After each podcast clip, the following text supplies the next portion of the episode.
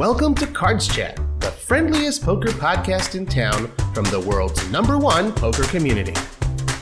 Hey everyone, I'm your host, Robbie Strazynski, and thanks so much for joining us on episode number 33 of Cards Chat, the friendliest poker podcast in town. Today's guest is a man who has truly worked his way from the micro stakes to crushing it at the highest levels of tournament poker, both online and live, with career tournament earnings of both of $2 million plus in both realms. He's the proud owner of a WSOP bracelet that he won in 2016. And along with his successes at the Felt, he's also the founder of one of the best poker training sites out there, Learn Pro Poker. He's considered by many to be the hardest working man in poker. And to top it all off, he's a Cards Chat ambassador. Ryan LaPlante, welcome to the Cards Chat podcast. Thank you very much for having me on, Robbie. I really do appreciate it. Uh, it's obviously it's been a long grind, but I've been very appreciative of the success that I've had, um, really out the gate, and it's you know it's been absolutely amazing, and I look forward to doing it for many, many, many years. Awesome. Well, you know, I, I got to say, you know, between you and I, you, you, you got a strong presence on Twitter. We followed each other there for a very long time, and I know we had that phone conversation in the past, but I have to admit, I don't really know you as well as I'd like to. So I know this conversation is going to be delightful and it's been a long time coming. So um, let's start with your beginnings in poker. You're, like I said, perhaps the perfect example of a player who started at the very bottom and worked your way to the top. According to Pocket Fives, your first two online cashes came back in 2008 for a little over $8 in a $3 tournament and then for a dollar 31 cents, I love this name, in the $1 Ferguson tournament on Full Tilt Poker. Um, so tell us about how you got started in poker and do you have any fond memories of grinding the $3 and the $8 and the micros there?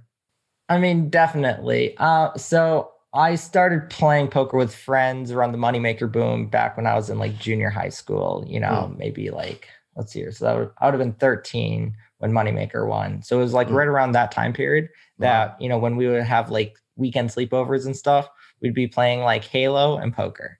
Yeah. And honestly, among my friends, I was bad. I was very bad. Like I was definitely one of the fish in the games. At least that's what I kind of remembered.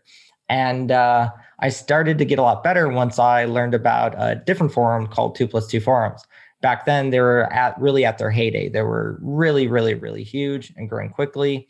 Um, and I stumbled upon it when I was like in 2007, right before I turned 18. And then I created my PokerStars account the day I turned 18. And that's when wow. I started playing online. Wow. And I built up a handful of different bankrolls from free rolls. I would grind the free rolls and I would get like 10, 15, 20 bucks. And then I would grind up from anything from 10 cents all the way on up um, in, in terms of buy-ins. And I spent a decent amount of time grinding the $2 to $4 180 mans. I, I put in a decent amount of volume in those. So I spent a, a long time just grinding out those Cintgos and stuff, um, the bigger field ones and smaller stakes tournaments. But every time I would like build up a bankroll, I would tend to bust it as, you know, or I would need to like withdraw it for living expenses, you know, that type of stuff. And because of that, I started to sell action on this site called Poker by Trade, uh, PBT. Oh, wow. Mm-hmm. um, and I was literally selling for $1 buying 45 mans and $2 buying 180s and that type of stuff. And there's a market for that? Yeah, yeah. Wow. Oh yeah, definitely. There was. uh, at least back then. There's still probably someone for a dollar. Wow. yeah, exactly. So I would like sell these packages where I'd play X number of 45 mans or X number of 90 mans or X number of 180 mans. That was like pretty common on there. Um, and then I met my first backer on there. Um, he liked how hard I was working, how much volume I was putting in, how consistently I was doing. Um, and I got my first full time backer and he first started me on like a three dollar average buy-in, and I just steadily moved my way up for him. Um, and during that time period, um, the first year of me grinding online, I was going to college, uh-huh, and yeah. that year that I was going to college, I spent it almost entirely grinding online. And then on weekends, um, some friends and stuff that I met there, we started a poker club where we had these long leagues uh, with like a semester long league where you'd get points for based off of where you finish, and then we'd have a end of you know end of semester uh, championship and stuff. And we had like I say we had like 15 to 20 people that were in the league. Um, and so essentially when I wasn't playing online poker, I was playing live poker and hanging out with friends. Um, and then uh, I was only in college for a year. And the year after college, I was still like pretty broke, just barely scraping by, still playing micros, the low stakes.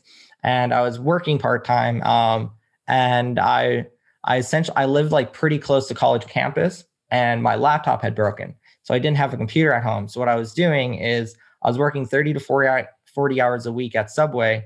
And then I would walk a mile and a half or so to college to use their computers since my old student login still worked. And then I would download Poker Stars and Full Tilt, and I'd be playing at the tables, uh, playing at, on the computers there. And then when I was done, I would walk back uh, to my apartment. So I was walking three miles a day just to be able to grind, and then working on top of that 30 to 40 hours a week. And I would say I was I was probably playing online 40 to 60 hours a week. Did you take I, the programs off? Did you remove the download? From well, every time you logged out, it uh-huh. completely wiped whatever session you're doing. Wow. So I'd have to reinstall it every single time. And that's how I was putting in volume. And then I did a day where I won like two different $11 buy-in tournaments. Like one was a reg speed, one was a turbo. They finished within like 30 minutes of each other. Uh-huh. And I cashed for like four or five grand or something like that. Wow. Which isn't a lot, but it meant the world to me because yeah. I had enough money where I could buy a laptop that I could use to grind at home. Uh-huh. So I didn't have to make that walk every day again. So I bought a laptop. I quit my job at Subway and I just started grinding full time. So with a five thousand dollar bankroll. Well, with less than that, because you know half went to my backer. Plus, I'd been a little makeup, so it was like wow. a couple of grand. But that was all I really needed to start playing online full time. So hmm. I knew if I could just stay at home and play instead of just like splitting my time between working and this walk and all the installs and everything else that I could just grind online full time. And I just essentially started putting in 100 plus hour weeks every single week. Wow. And that's how I started grinding up. And you can, if you ever shark scope me, you can really see this the progression I made from extru- from free rolls on micro stakes to low stakes, yeah. mid stakes, uh, mid to high stakes. And right away, you were telling yourself, "I'm going to do this for a living and depend yep. on poker for my income." Yep. And like I kind of knew that that's what I was going to do.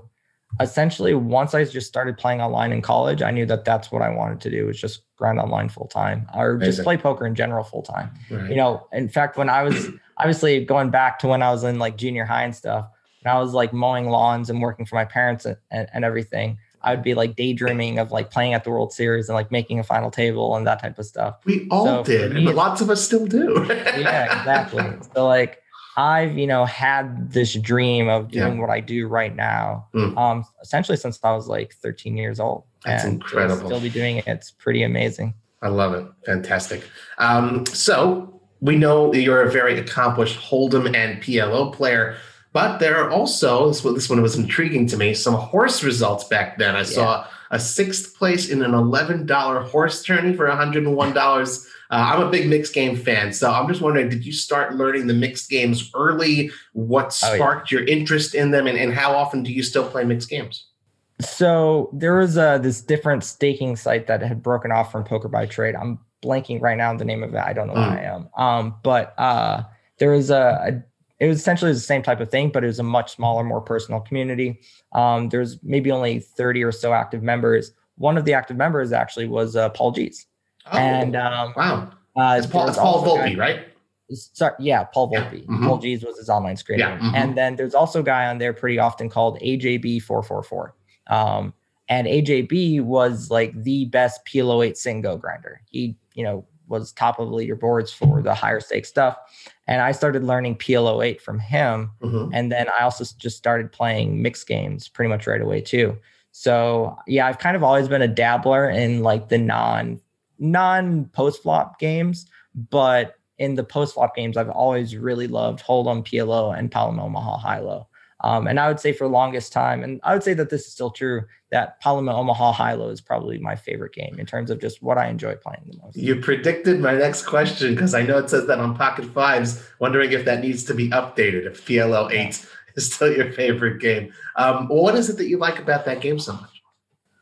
I like how complex and in depth that it is. And I also just like how honestly that there aren't that many players that can play it at an incredibly high level, especially for tournaments, mm-hmm. just because as a tournament format, it is very, very, very unique. It plays very differently than what it does in, mm. in cash games, like wildly differently. Same with uh, PLO as well. Like that's also why I enjoy PLO tournaments so well, especially with an ante. Um, mm. Without an ante, eh, but with an ante, PLO terms are just absolutely amazing. Gotcha. And uh, the high low is just, I especially in like in in pot limit and no limit, the high low variant is it just it creates a, a, level of depth that makes playing the game at an incredibly high level very difficult. It it, it allows mm-hmm. for a lot more creativity and decisions. Mm-hmm. And if you have just like a really good feel for the situation and your opponent, you have a lot more options in terms of what can be very viable and I just really enjoy that about the the game type. Also enjoy that it's not really as solved even now. Right. Um, I'm I know there are like limit O8 calculators, but I don't think there's like a, a PLO8 solver that's out, at least as far as I know. Mm-hmm. And that to me also is very appealing in that you know there aren't going to be that many people that played at an incredibly high level for tournaments. Right. There's just like a, a a pretty good crew of like 20 to 30 people ballpark that all are incredibly, incredibly good at the game. And it's always great to battle versus those people in SCOOPs and WCOOPs and at the WSOP and the 10K champ. Right, but you want them at the final table, not like uh, you know hundreds yeah. of them in level yeah. one or anything. nice. Uh, so I went. At what point did you sort of say to yourself, like we we see how you started with you know less than 5K, still grinding yeah. the micros. At what point did you say, okay, it's time for me to slowly move up stakes? And you know, what was it that's kind of told you, okay, I'm I'm beating this consistently. I can move up comfortably. So really, the thing that helped me do it were my backers. Um, oh, okay. so I was first backed by this guy by the name of Ollie Ollie Crawford, um, and he had backed me. Uh, that like I once I was done at Poker by Trade, essentially, he had started backing me full uh, full. T- oh, Oh, the other forums was part-time poker. So part-time poker was the bigger ah, form. Poker okay. by trade was a smaller form. Yeah. So part-time poker is when I first started selling action. Then poker by trade was a smaller form, the smaller community that I really got to know AJB better and got to know Ollie better. Um, and so Ollie, he had started backing me and he'd wanted to move me up. So just as I got good, consistent results, he'd steadily move me up. And then um, through either indirectly through him um, or through like poker by trade, I met backer that I had for a pretty long time by the name of Baza88, Australian okay. poker pro. And um, meeting him, he really helped me move, start to move up through the ranks. Um, he had a much bigger working bankroll. He backed a bunch of other people. Um, he would do coaching. Um, they would hire on coaches and stuff as well. So really, I was just taken under Baza's wing for a while. So and they told you when, it's time to take a shot. Yeah, exactly. They okay. they started moving me up. He just had the bigger bankroll and could afford to back me a lot more. And uh, then Black Friday hit. Ah, and the crazy thing was, it's is, like you got my script. That was that's my next question too. Go ahead. Yeah. so the the really silly thing was is leading up to Black Friday, I've been playing the biggest games I'd ever played in. Also, like full tilt at that point was had all those multi-entry tournaments and stuff. Yeah. And everything was like really going really big leading up to Black Friday. Yeah. And you just I was just like consistently getting these deep runs and just not closing out. So I was getting kind of buried in makeup. So in order to grind out a makeup, what I decided to do is I would switch to a slightly later night grind and I would skip okay. the big fields and I'd play most of mostly smaller fields. Interesting. And that month leading up to Black Friday, I made like 30 grand or something like that. It was Sweet. my best month ever to an absurd degree and it was it wasn't with the big score. It was just like small right. consistent scores. It's just i was playing small fields and playing really soft fields so i just had the hard way. yeah. yeah. And then black friday hit. Yeah and you know that that really threw a big wrench into the thing because when black friday hit it hit three weeks before i turned 21 and at the time i was living in uh, just north of milwaukee wisconsin um, staying with family i'd moved out there to be closer to an ex um, broken up with the ex, and then I was grinding there. Um, and then I'd met my current fiance um, a little bit before that. So we met six months before Black Friday. Okay. So I was grinding online. And then when Black Friday hit, I didn't know what I was going to do because my original plan was to grind online through a chunk of the summer and then go play my first World Series, go out like, you know, a week or two before the main. Sure. And then play a handful of side events and play the main event. Mm. And when Black Friday hit, I didn't know what I was going to do at all because to me, playing the series and stuff was kind of reliant on me grinding full time and being back and all this other stuff. Mm-hmm. Instead, uh, a buddy of mine was like, "Hey, while we might not have bed space, we'll at least have like cot space or a spare bed in the hotel. Uh, if you want, you, you're welcome to stay with us and do so for pretty cheap. Okay. Uh, we can help you sell a package, and you can just you know grind the full summer out here." I'm like, "Okay, why yeah, not?" Sure. right. What else That's pretty good. Uh, so I the literal the literal second I turned 21, which in Wisconsin it's 21 plus, I was waiting at the Potawatomi doors to walk in so I could start playing live cash. Wow, so like the midnight, like twelve oh one. Yeah, literally Wow. 1200. I Oh walked God. in the doors at midnight to start playing live because Wow. I wanted to get in live experience. You know, before then, if you look at my Hendon, I didn't really have any live results, and I Right. played only a little bit of low stakes mix in like two oh two dollar four dollar limit hold'em or or three six three six oh eight with a kill. Like that was the Yeah, live yeah. experience I had leading up to that. So I wanted to make sure that I had good live experience leading up to my first World Series, and I had a couple of weeks to prepare. So I put in the I just put in a ton of hours of playing mostly mixture of one, two, and two five limit, depending on just what I felt like playing at the time and what looked good. And then I played my first World Series. And the first World Series was it went very, very, very poorly until it didn't. And like I the first two weeks I just bricked like 18 bullets straight or 17 bullets straight or something like that. Ouch, That ta- And- takes the luster off. Hey, first Yeah. time, you know. Like, yeah, yeah, definitely. reality and I was like, you know, obviously I was pretty disappointed and starting to get a little dejected. Um, but you know, being at the Rio and being at the World Series was just such a wonderful thing to be able to meet a bunch of people that I'd always idolized. And Mhm. you know, I was getting pictures with people and doing all that kind of, of stuff. Um, had Negreanu sign this pink hat that I used to wear all the time. Hi, Daniel. Um, yeah. and then uh, I got a min cash in, and then the very next event, I got my first final table. And Right. that first final table experience was just so absolutely incredible, as you can imagine. A 21 year old, first World Series, first FT. And it was such a crazy ride, too, because when we went into the final, the unofficial final 10, I was like nine out of 10.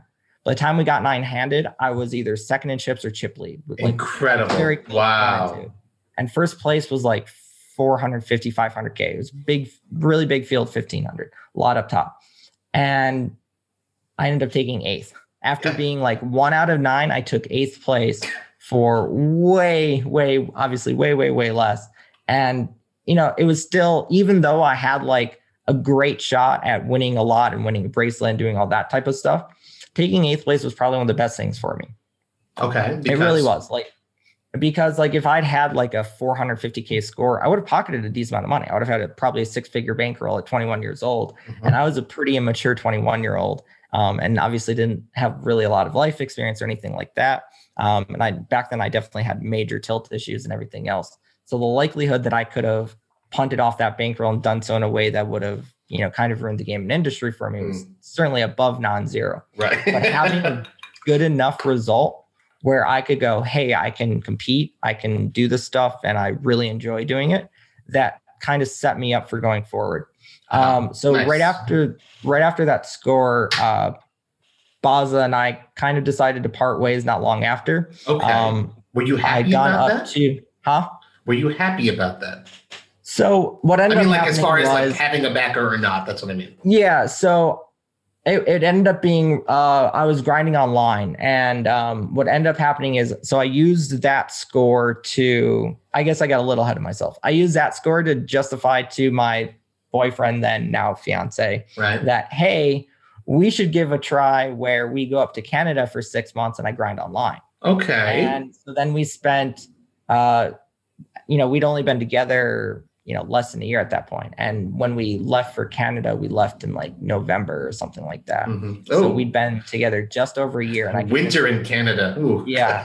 Well, Toronto is very mild winters. Very Okay. good. And Oh, we were okay, there that one part of of the most mild winters they've ever had. It was amazing. Like Right. it was gr- really compared to Minnesota, it was actually very nice weather. okay. Right. I Um, forgot. I forgot you're from Minnesota. Right. Okay. Yeah, yeah, Yeah. The great cold north. So it's Yeah. actually more mild weather than Minnesota because Okay.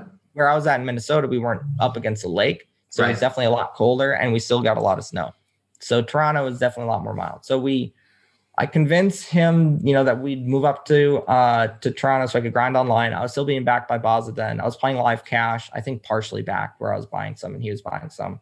And then um, we went up to Toronto. That would have been in November. And then I just went on this really bad long downswing. Um, I was like, I guess like I, I want to say after that FT, maybe I moved up a little too quickly. That or just the games got a lot tougher and I was playing in these bigger fields. And Mhm. instead of like really grinding out small fields and stuff, I was kind of like trying to make things happen and it just it wasn't.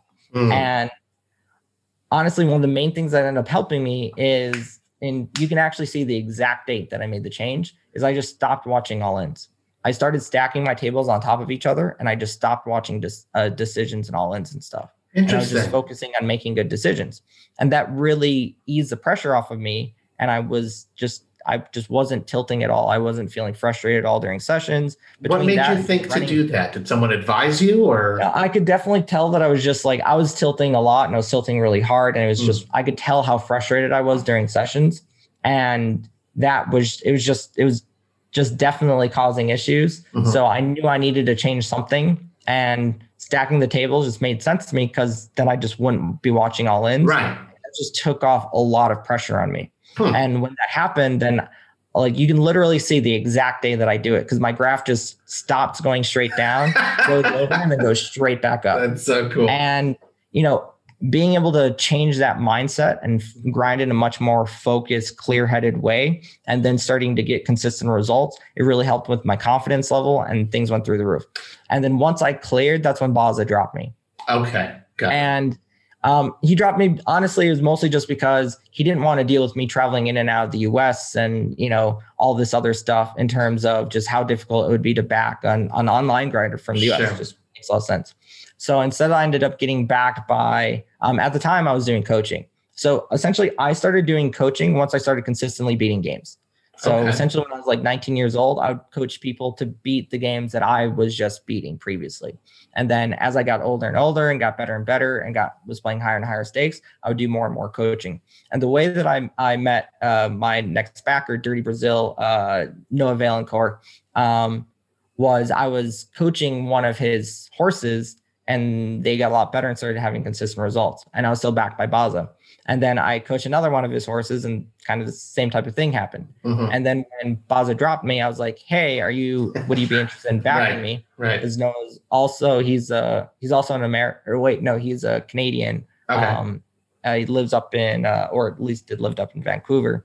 And um, when uh, like when he said yes, like we essentially built out a game plan for what I would be doing. So then I went down for my second World Series, put up some pretty good results, um, and then can use that to convince him and my fiance that'd be good for us to go down to Mexico. So then we spent three. so hold up. We're going to stop you there on the second World Series Yep. because I got a question about that. Yep. So you play the second World Series. You're playing a bunch of bracelet events. You know, sounds good. You did make a couple cashes. And then I see a very interesting 100th place finish that you had in a $235 daily deep stack for Yep. $473. Uh-huh. What are you doing playing a $235 daily deep stack, right? so those daily deep stacks would all they would run like every day and they would start at like 2 p.m Mhm. right around there and you can usually usually you could register them until around five-ish i want to say Uh-huh. um, and they were turbos they were just one day turbos okay. and you know when a one day turbo gets 50k up top and you bust at you know you bust in whatever 1500 freeze out and you see this turbo that's going to get you know 50k for first it's going to be really soft of course you're just going to hop in it Okay. so my first, honestly, my first three summers, I spent a lot of time going back and forth between uh, the Venetian, the Rio, um, the Wynn, just any place I was running series, Planet Hollywood, and I would also, if like if the other stuff had like events that would overlap with WSOP events that I planned to play, Mhm. then I would usually just stay at the Rio and play the 235 deep stacks and singles Wow. and that would often be the case because usually there'd be like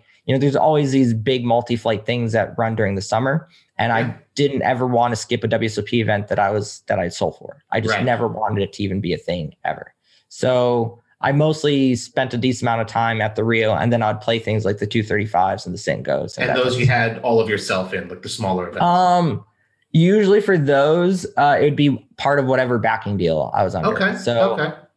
my second WSOP, I would assume my backer Noah, he probably had everything that I that I wasn't selling to, Mhm. and then uh, so that summer went pretty okay. I had another FT, another like okay cash, but like not quite getting there.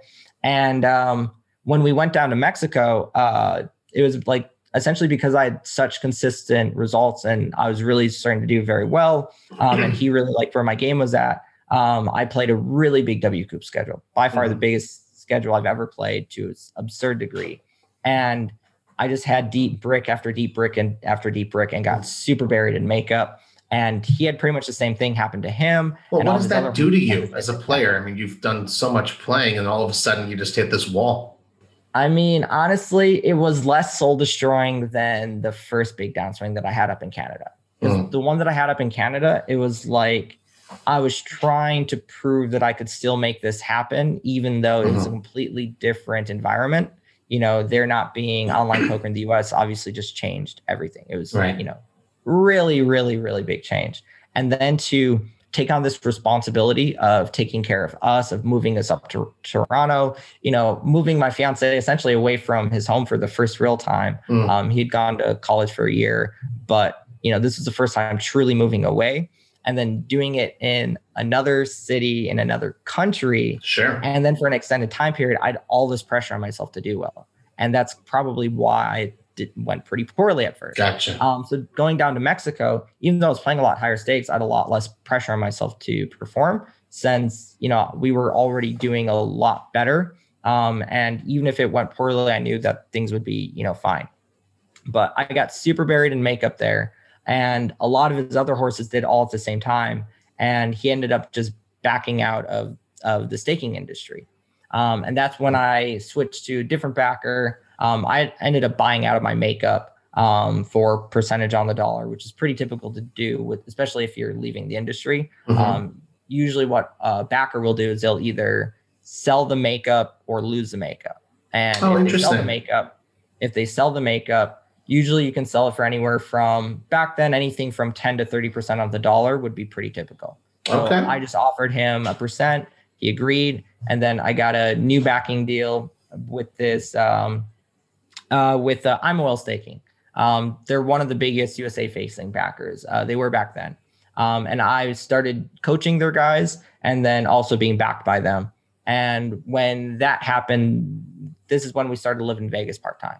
We're living in Vegas between two to four months of the year. And then we were spending most of the rest of our time up in uh, Midwest with family. Is this then 2013, more or less? Yeah, 2013, 2014, Mhm. that time frame. Um, that's when we were spending a decent amount more time. I was playing a lot more live. Um, and then I met my current backers. And I've been with my current backers for essentially since I want to say since the end of 2014. So I've been with them for almost seven years now.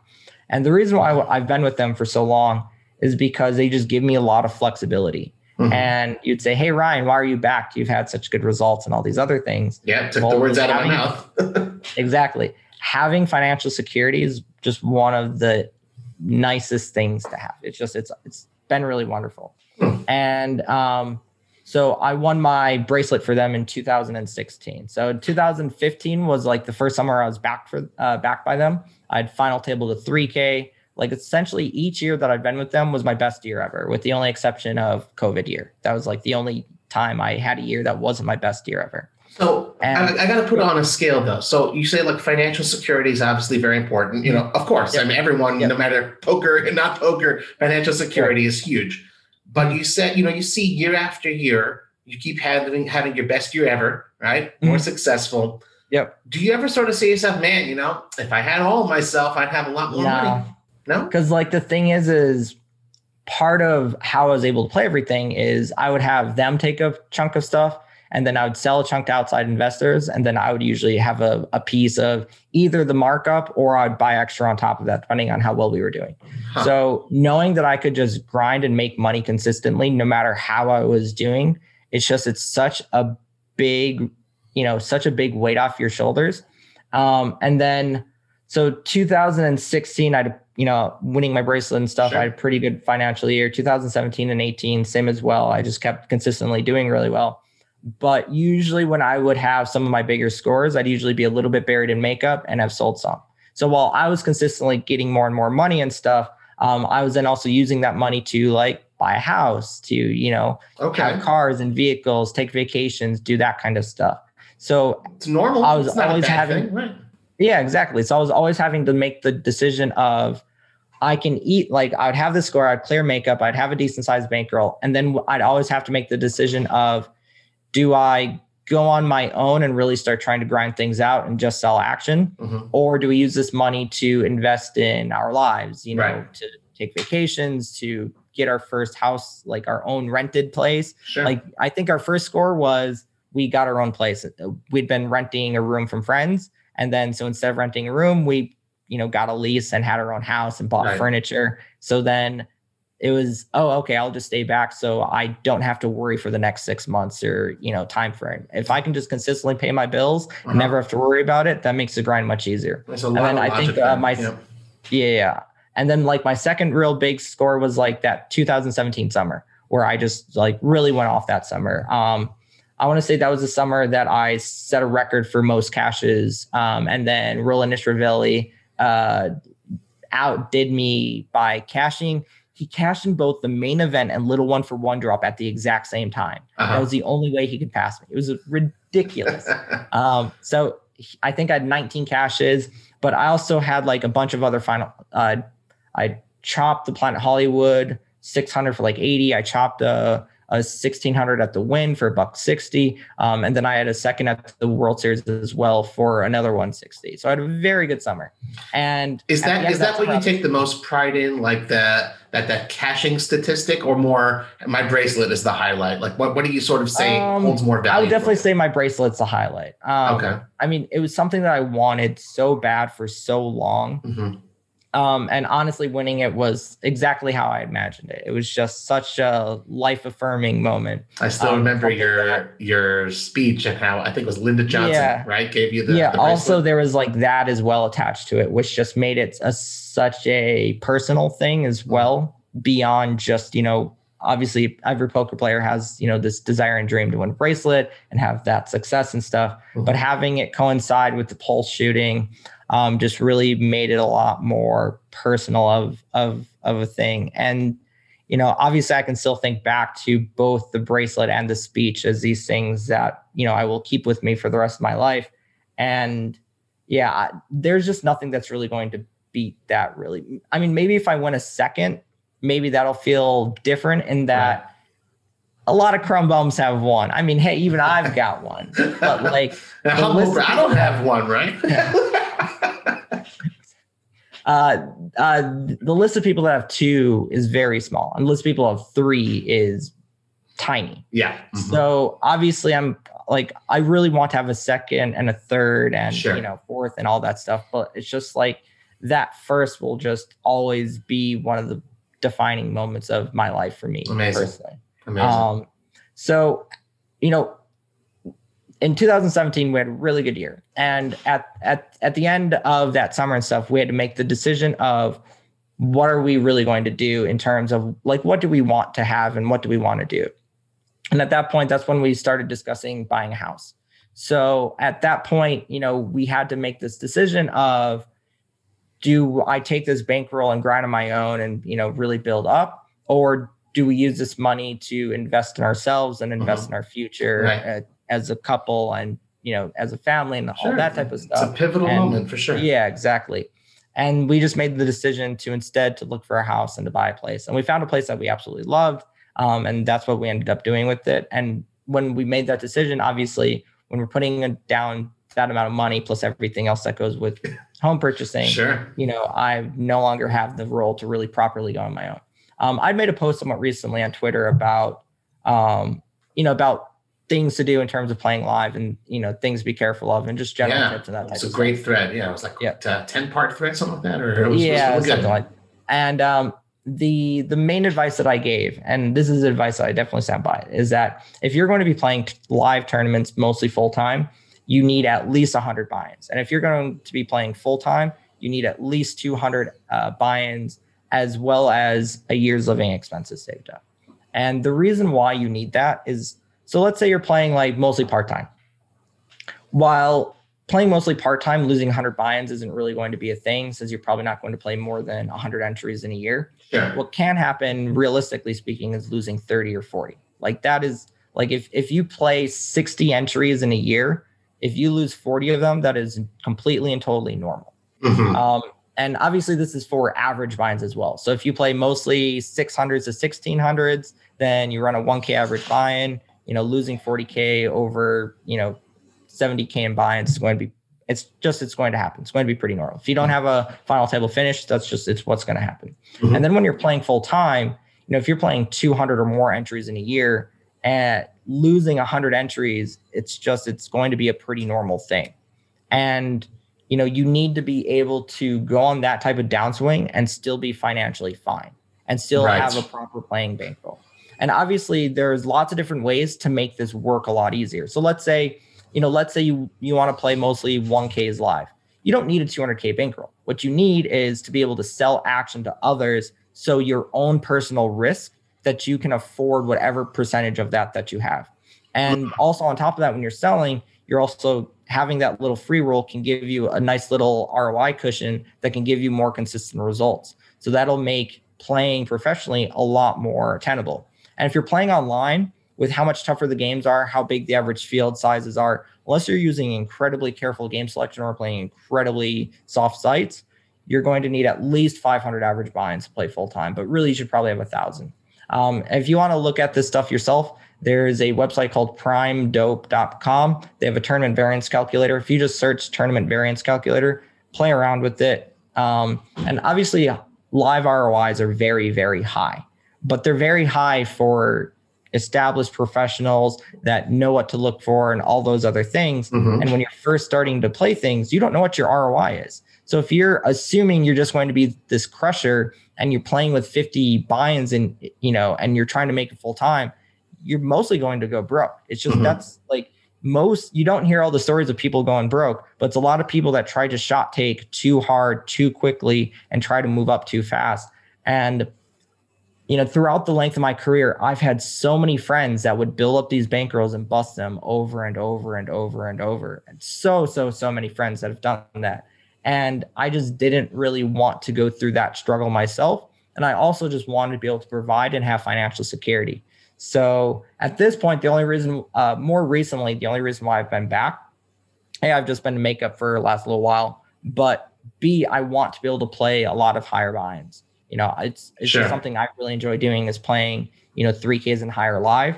And the way that I can do that and do so with complete financial security, as well as, you know, while I do have money coming in from Learn Pro Poker and from our uh, training app, Range Trainer Pro, I also want to use that money to invest in the businesses. You know, I don't want to just be pocketing that money. I want to take that money and invest in marketing and advertising and, you know, hire on more people and pay our employees better and do things like that where I'm not just, you know, taking this money and investing it, you know, putting into a house or, you know, Sure. that type of stuff. We already have the stuff that we want to be comfortable and Mhm. we can travel and do those types of things that we want to do. So I want to instead use that money to invest in my companies and invest in their long-term health and growth and that type of stuff. Makes sense. So- well, this There is are a lot of oh, go ahead. No, uh, no, it's something that seems, you know, like now that it's funny because like on the one hand, you're sort of with that, you know, what you've what you've done the last couple minutes, you've reflected on your own experience. Mm-hmm. But in addition, you know, if someone sort of just happened to tune in, then they're like, oh, okay, he's he's teaching, he's instructing. So it's kind of like a Right. good segue now to sort of talk a little bit, you know, not just the player Ryan LaPlante, but also uh, Learn Po- founder of Learn Po- Poker, uh, Poker and the Poker coach Ryan, Ryan LaPlante. So um, what you know, you said you kind of started tra- training people and coaching already when you were 19 years old, Yeah. right? So what made Yeah. you sort of decide, okay, I, you know, okay, I feel comfortable enough to teach, but why did you want to do it? So poker is a very selfish game and industry. It's a very dog eat dog type of type of world. Uh, Mhm. and when when you're with like a backing stable and stuff, there's a little bit more of a community.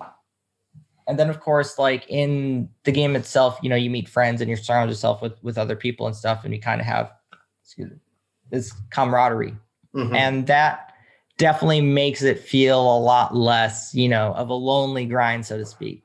But, you know, it doesn't, while it can be rewarding just being successful and, and having good results and that type of stuff, um, I knew that doing something like coaching would be rewarding in its own right. And then on top of that, it could bring in some income as well. Mm. So at mm. first I was doing it more just to, you know, help people out and mm-hmm. to just I enjoy teaching. Um, honestly, if I wasn't a poker pro, there would be a decent chance that I'd probably be teaching of some kind. Okay. Um, and just because I just I've always enjoyed doing it. It's just something that also like one of the nice things for poker as well is poker being such a complex and in-depth game that teaching others can really help out your own understanding of it to a really big degree. It can really help out a lot. And I just like kind of stumbled into that, that like, mm. you know, I'd be coaching someone and they would ask me a question. I'd be like, I don't know. or I'd like try to like stumble into the answer. I'm like, maybe it's because of this, or maybe it's because of that. Uh-huh. You know, I would say it's, you know, for these different reasons, but I'm not 100% sure. But I guess that bothered and, you. Like, I want to know the answer. Right? Yeah, exactly. Uh, I'd yeah. be like, okay, why is this the answer? And then I'd, uh-huh. you know, go to my backers, go to my coach, go to the forums and ask around and try to figure things out. Um, and that's kind of how I've always approached coaching and stuff as well. Is I'm a very straight to the point and kind of blunt coach, and that I'll just be like, "Yep, this is what I'm doing. This is why I'm doing it. This is how I think about it. This is my approach. Um, if you want more proof, this is like the math behind it, how right. I see it. You know, this is what the range looks theoretically. This is why we're adjusting these ways. Gotcha. And you know, when they do ask me a question that I don't really know, or if I run into a spot that I'm uncertain of, I'm just like, I'm not really sure. I think it's, we could do this for this reason. We can do this for that reason. Mm-hmm. Um, I'm not 100% sure. Uh, we can look it up later and we can right. go over it and try to figure it out. Well, that honesty um, and straightforwardness is, is yeah, exactly. Yeah. Yeah, and, and being that kind of blunt it helps my students, but also it really just helps me reaffirm what I'm confident about and what I know and don't know. Sure. And anytime I'm unconfident about a situation, that's just a, a, a learning point for me as well. And that cool. just really, really helps out my personal game. So, so, so I know, wait, I know the, the, the landscape, the poker training landscape. It's very crowded yep. these days. Everyone yep. oh, wants yeah. to learn. Everyone wants yes. to get better. So, yep. you know, what is it that sets Learn Pro Poker apart from all the other options out there? So the way that we created LPP, the reason why it exists right now is a buddy of mine. He has some chess training sites, and he'd hit me up in like 2015, like, "Hey Ryan, I'm starting these chess training sites. We should do a poker one." Um, and I probably, I actually met my business partner. I'm pretty sure probably the night I turned 21 or that week because I met him at Potawatomi playing cash. And at the time, so he was he waiting right behind you at 12 a.m. He, no, uh, he's a little bit older than me, but he like he would just grind all the time there. Uh-huh. So um, and you know he had some other businesses and stuff as well but he'd wanted to get into chess training since he's really big chess fan sure um so he starts those chess training sites they go really well and then essentially every year after that he would hit me up he'd say hey ryan when are we doing this training site hey ryan when are we doing this training site so wow. on my bracelet he's like hey ryan when are we doing this training site and over that like three four year stretch where every time he kept hitting me up first i worked with jonathan little at float the turn then i worked with card runners and then i worked with run it once um, and after I worked with Run It Once, I felt a lot more confident and comfortable in terms of what I could offer as a coach in terms of making videos and doing that type of stuff. And if I enjoyed it enough to want to do it. And on top of that, also the solvers came out. Monker right. and Pio each came out around uh, end of 2017, early 2018, somewhere in that time frame. Mm-hmm. And when they came out, uh, my backers got really into it because uh, the main mm-hmm. guys that back me, they're called Team 651. They're one of the largest sit and go stables, and they have, you know, tons and tons of heads up and spin and go horses and that type of stuff. And the main backer, Jack Stack 99, is essentially the best heads up hyper single player in the world, um, one of the top few. And so they got into the solver stuff right away, and they started studying them and grinding them really hard. And knowing that I could get access to actual modern, up to date theory from some of the better minds in the game, that made me feel a lot more confident kind of going on my own and doing this. Nice. So when we started it, it was more about like when I started working on it, just to decide whether I should, I tried to figure out what I thought was missing in the industry. And at the time, there no site really had a structured approach to learning. Mm. Run It Once didn't have their learning paths yet. There really wasn't a structured way to go about a step-by-step process to improve your game Mhm. and these sites were usually really cumbersome had these big databases and if you didn't really understand the training sites or know what to look for or how to look for it you're just going to be lost there's this big learning curve even to start learning Mhm. and you know that i saw as a really big issue. On top of that some of the uh, uh, companies that existed at the time and still exist now of course offered these like big packages that would be really structured but they would be very expensive. And then on top of that didn't really have some of the best editing. They would have these two hour long you know theory videos instead of short to the point easy to digest content. Okay. so seeing that that was an issue, that's why I created LPP because. I wanted to create something that was simple, straightforward, structured, and affordable that someone can just hop in, you know, sign up for a month, go through whatever content they want to learn, unsub, come back six months later, see a bunch of new content, and then go back and, and re-go through that process. That way you don't need to spend a ton of money on this structured content that's easy to access and use.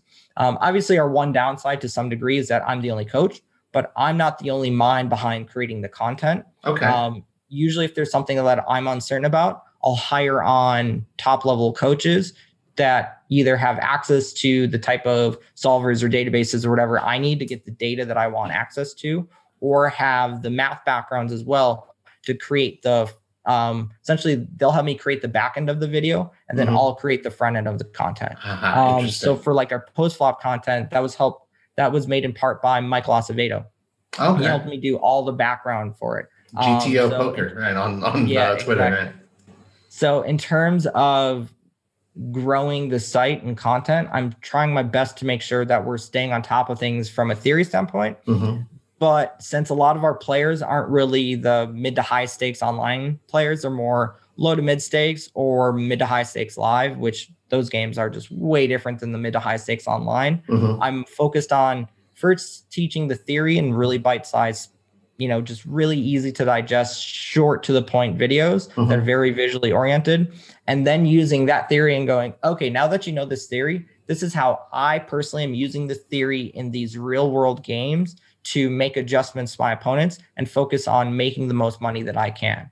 These are the factors I'm looking for. Uh-huh. So first we teach the theory, then we teach how I personally apply the theory and how I'm using it to exploit my opponents. Okay. So you talk about also like, you know, uh, access to the solvers, access to the ranges. That kind of ties in a little neatly to this Range Trainer Pro aspect. Right, You know, I've spoken with, uh, you know, I guess our, our, our mutual buddy, KL Cleeton. Yeah. I know he's very involved Yes. in creating that. So how does that sort of um, dovetail into your, your training product? So in terms of so Learn Pro Poker is more about, hey, this is a theory. This is how I personally walking you through the theory. But and while we give you all the theory, it's not like we don't really give you access to charts or anything like that. Mhm. Range Trainer Pro is about those who want to study off on their own and to really, really nail down ranges and, and stuff like that. That's what Range Trainer Pro is all about. And we're trying to make it as easy to use and quick to use as possible. So if you want to like quickly go over 100 pre-flop spots, you can do it pretty easily. If you want to ta- see what a spot is supposed to look like theoretically, we essentially have all of pre-flop solved, um, at least up to 100 big blinds, like Mhm. 15, 20, 25, 30, 40, 60, 80, 100 for raise first in, verse raise first in, three bet, verse three bet, four bet, verse four bet, um, verse limps, jams, all that stuff. Um, and we're in the process of adding a lot more to it, a lot, lot, lot more to it. And, you know, that's all about just like for those that just want the data and just want the information, you can just do it that way. And we're the cheapest on the market. And what we offer is we offer essentially the same ranges as everyone else. Um, we built everything out ourselves, but everything is like very in line with what people consider to be some of the best apps made by some of the best names out there. Yep. Our ranges are right in line, but we're cheaper. Yep. And that's all good selling point. That's what I've always been about for LPP and for Range Trainer Pro is there's no reason why top level theory and training needs to be incredibly expensive. Mhm. The reason why a lot of this stuff was expensive in the past was because building out these databases was very, very difficult, very time consuming, very expensive, very data intensive. And then, of course, building everything out else out that goes with everything. That's why, like, two years ago, if you wanted to buy access to the database that we have on RTP, Mhm. it would probably cost you between six to 12 grand to, to buy the charts for it. Doing Wow. it through like Range Converter or Monker Guy, Mhm. it'd be like one of the main spots would be like one to three K, and then some of the more in depth spots would be more expensive. uh, and that's just for pre flop. That's a prohibitively large expense to lay Yeah, out. exactly. And then post flop is way more expensive than that, and it's still very expensive. Um, it's gotten a lot cheaper with some of the products out there, but it's gonna get better. Um, and like a lot of this content, it yes, it's very expensive to make, but once you have most of it done, the ongoing cost really isn't that bad. So we you're that investing, you, you see the return Yeah. on the investment. So. exactly we realized that we could make make this content out build it every build everything out and while we would have a lot of upfront outlay we would also be able to provide something to the community that is very affordable Mhm. and that we could also make money on and that we wouldn't be you know gouging people charging these Sure. really large amounts um, or using like my name to like upsell or do any of that type of stuff just Gotcha. Here's the content you can study it and we make it accessible and easy to use Nice. So, so what? So, what do you say to someone who's just like, ah, all this math, and my God, I have to put seven thousand hours of study before I know everything, and it's charts. I mean, like, where's the, where's the fun? I mean, like, there's just it's so much you have to do to be successful these days. I mean, are there any shortcuts, or do you just say to that person, well, you know, that's fine, and you can stay a rec player? Like, how do you relate to someone who wants to improve but is just really intimidated by how difficult it is to improve? So that's kind of what LPP is about. Um, in terms of having easy to digest short content, you know, we make it just really approachable and affordable and easy and kind of like hold your hand a lot. It's about Mhm. as close of a shortcut as it's going to get to get someone to the point of being a good winner in low to mid stakes games. Mhm. Um, in terms of like being a very good winner in mid stakes plus and actually competing, there's no shortcut. There is Okay. no magic bullet. There's nothing. It's just it's hard work and grind. And okay. you know. RTP is going to make that way more accessible and way more affordable. And we're Mhm. going to make that grind a lot easier and cut out a lot of like the learning curve. But even with that, it still isn't a magic bullet. Like Mm. I would say if someone who hasn't really used solvers or haven't looked at pre-flop charts or post-flop charts or anything like that, um, that you know, if you're using a mixture of RTP and LPP, and then we also, you know, teach you how to use some of like programs like Poker Tracker and Hold'em Resources Calculator, and that type of stuff. Mhm. You want to be a competitive in the mid to high stakes online. We make it possible if you're willing to put in a lot of the work, not just with what we kind of give you and show you, but also what I tell people to do away from the tables in terms of like getting PO2, in terms of running HRC sims, in terms of using ICMizer. And really to like break into that, you just you need to be willing to work hard. There is literally nothing around it. Um, but the thing is, is that yeah, if you just want to like dabble and be kind of competitive, you don't need to do that much. If you want to, you know, hop in a 55 scoop and be competitive, you know, going through some of the LPP content, learning the R- RTP ranges, we make it affordable and approachable and quick and easy to do. And then when you run deep in it, you'll feel a lot more comfortable and confident and give yourself the opportunity to have a big score. Nice. But if you want to like play full time, no shortcuts. It's just That's- it's hard work. That's totally fair. Sometimes you got to get the bold and honest truth, and uh, and not to have any uh, mis- misperceptions there. Okay, Yeah. back to Ryan the player. Okay, this past year, live Mhm. poker was obviously kind of non-existent, and I imagine it was just sort of back to online for you. Was it Yeah. was it easy or tough to make that uh, you know that that switch back? And and how did the year go, if I could ask? Um, it was definitely very difficult Mm-hmm. because I mean, obviously it was a very difficult year for everyone. You know, we all had these types of expectations in terms of what we wanted to do Mm. and what we'd be able to do. And, you know, having gotten used to just doing things like hang out with friends and Yeah. traveling and going to movies and eating out. You know, I I know I live a very privileged life here in Las Vegas, and you know I love the city and love all the options and opportunities that it gives you. So just not being able to do that stuff obviously was really rough. Mm. Um, and it's kind of like a little ironically is right before everything started to really shut down, before we knew how bad everything was going to get. It was like maybe early February with some friends in town. Um, they were like playing some of the series and stuff, and I, I was like on a walk with them on the strip, and maybe we're on a dinner break or something like that, and we were Mhm. discussing what number we would need for uh you know to skip the entire year of live grind wow um, wow yeah we were actually discussing that this wow. was in february um and it was like we we'd heard about you know COVID at the time, but like the USA was way underplaying. It's over everything. there. It's over yeah, there, right? yeah. So and like we kind of thought that things would get a lot worse, but we didn't think that. We thought you know it'd be a flash and go away, and sure. it'd be a bad couple of months maybe. And the number that I had said, everyone said I was absurd to think that that number was even remotely reasonable. Um, but honestly, I think I nailed it. Like the number that I would need would be obnoxiously high that no no sane person would put down as being, you know, as as a legit thing. And it's just I love live grind. Like if if there was like anything that I was like defined to do with my life, it's to play live poker tournaments. Wow. It's just what I enjoy doing the most by huge, huge, huge margin. Hmm. And you know, not being able to do that really just sold that to me that I knew that that's because like when I was playing online and stuff during COVID, you know, obviously I'm very thankful that I, you know, have LPP to bring in income and being able to grind online. Sure. I knew how fortunate I was to be able to have these, you know, things and these opportunities yet.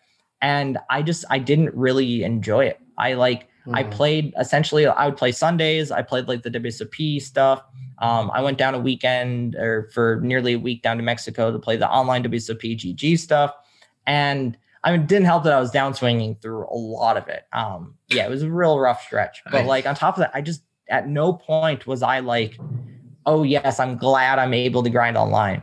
And you know, now that things are kind of back, you know, I got my first shot uh like six weeks ago, got my second shot two weeks ago, and er, starting pretty early in this year, since when numbers started to really re-drop here, I played some of the bigger live, just like couple events here and there. I get a cash um, at like, uh, WPT Venetian, right? Yeah, cashed in the WPT at Venetian. Um, played like the 1100 MSPT in like early February. So I was playing when it was still a decent amount of risk, but not having any comorbidities. I knew that while I was taking a chance, that it wasn't you know really really high risk, and of course very safe and careful as much as I could be. Sure. Um, and even after playing the first live tournament, I was so much happier being able to play the online weekend stuff because I knew that essentially everything was coming to the to its end, quote unquote, at sure. least as far as you know me being able to play and stuff.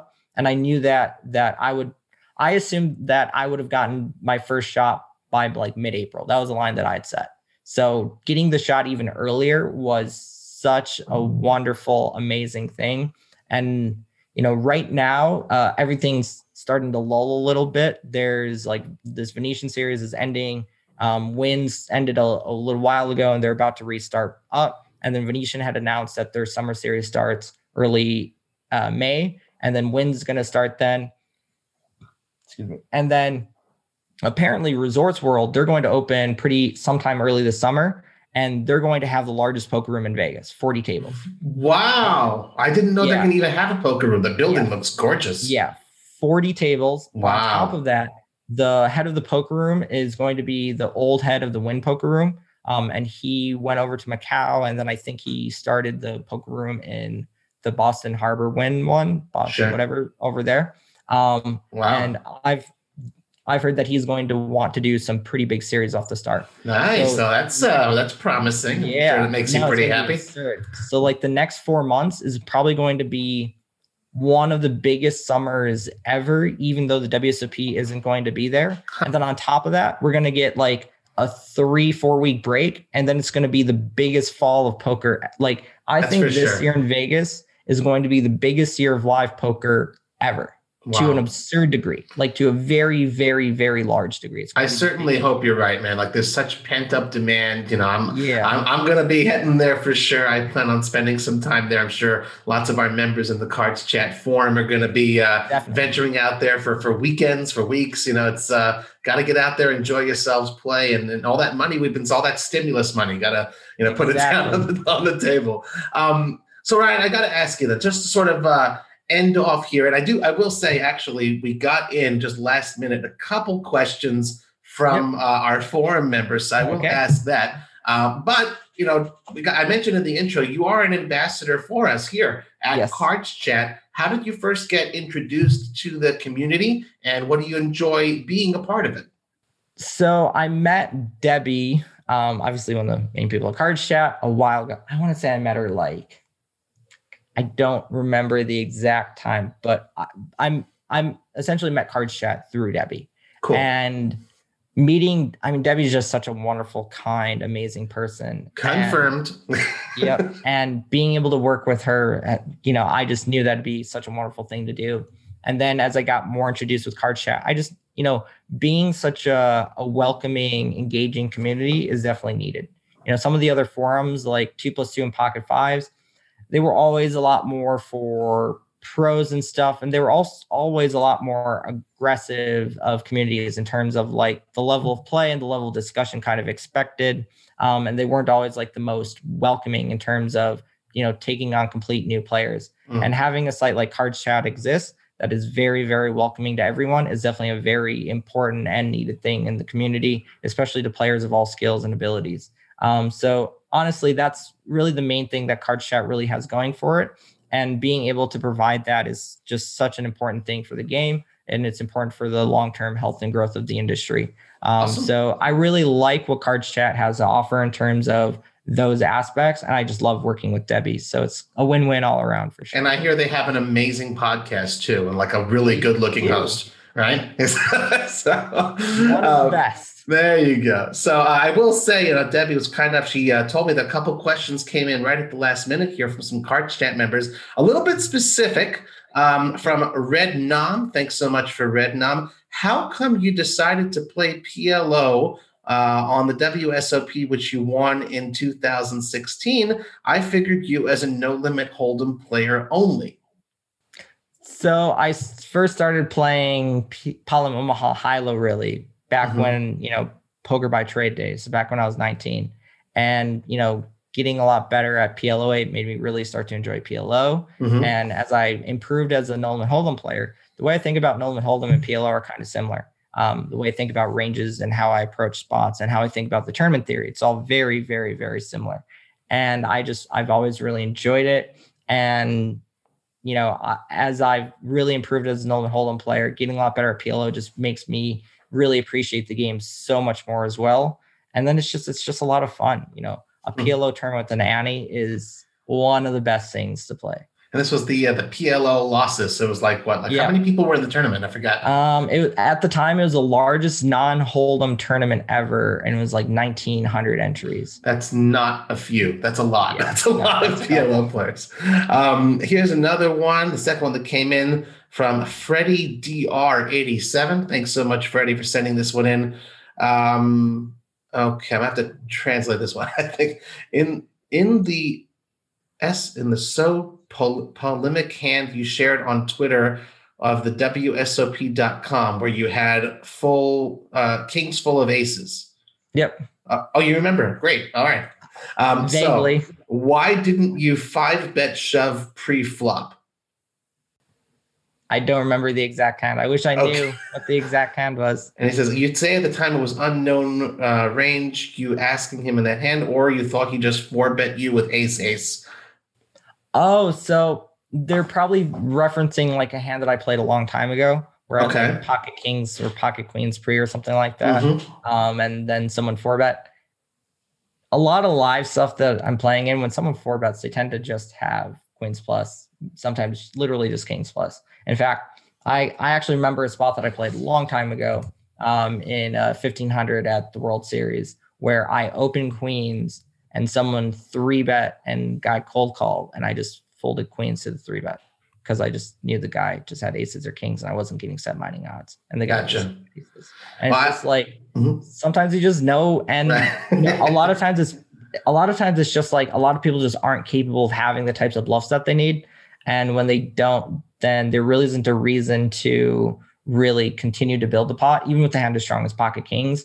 Um, and when they have mostly queens, kings, and aces, and maybe a couple bluffs and maybe ace king, keeping the range a little wide is going to be a good thing for you. So you don't really need to like, you know, push the action even further as a more simplified way to put it. Cool. Well, when you've got as much uh, experience as Ryan has, both playing and teaching, uh, you're able to remember hands that specific and be able to remember the advice Uh, very, very well earned uh, advice uh, from that experience. Thank you, Freddie. Thank you, Red Nam, for sending in those questions. Uh, a reminder to everyone in the Cards Chat community, we have a dedicated thread for you to send in your questions Yes. once we announce uh, who our guests are going to be. And Ryan has his own AMA, Ask Me Anything thread on the forum. So please be sure to check those out, uh, you know, before our shows. And of course, I always say, go back. You know, this is episode number 33. We got 32 other great episodes to listen to. And, you know, go ahead, give us a good review and spread the word via your social media channels if you like the show. Ryan, before we let you go, anything else you'd like to tell our listeners? Um, just stay safe out there. Use good bankroll management. You know, try to have fun. Uh, don't focus on results. Focus on good decisions. You know, especially in tournament poker, variance kind of is life, and you just need to be okay with that. And as you improve and work on your game and put in volume, if you're making good bankroll decisions and good table decisions, results will follow. And if you're focusing on that and having fun and enjoying yourself, then the game will be, you know, filled with good opportunities and making friends and having fun. And, you know, maybe you'll be able to get out and play in the World Series and do that type of stuff as well. But if you are too focused on the wrong types of things, focused on things you can't really control, then you're going to have a real rough go of things and it's just going to be a lot more difficult on you. So stay safe out there and play well and make great decisions and best of luck. Sol- solid advice. Ryan, thank you very much. Uh, it's Ryan LaPlante, everyone. Thank you, everyone, for tuning in to another episode of the Cards Chat podcast. I'm Robbie Strazynski. You can follow me on Twitter at Card Player Life. I wish you all a wonderful day. Cards Chat, the friendliest poker podcast in town from the world's number one poker community.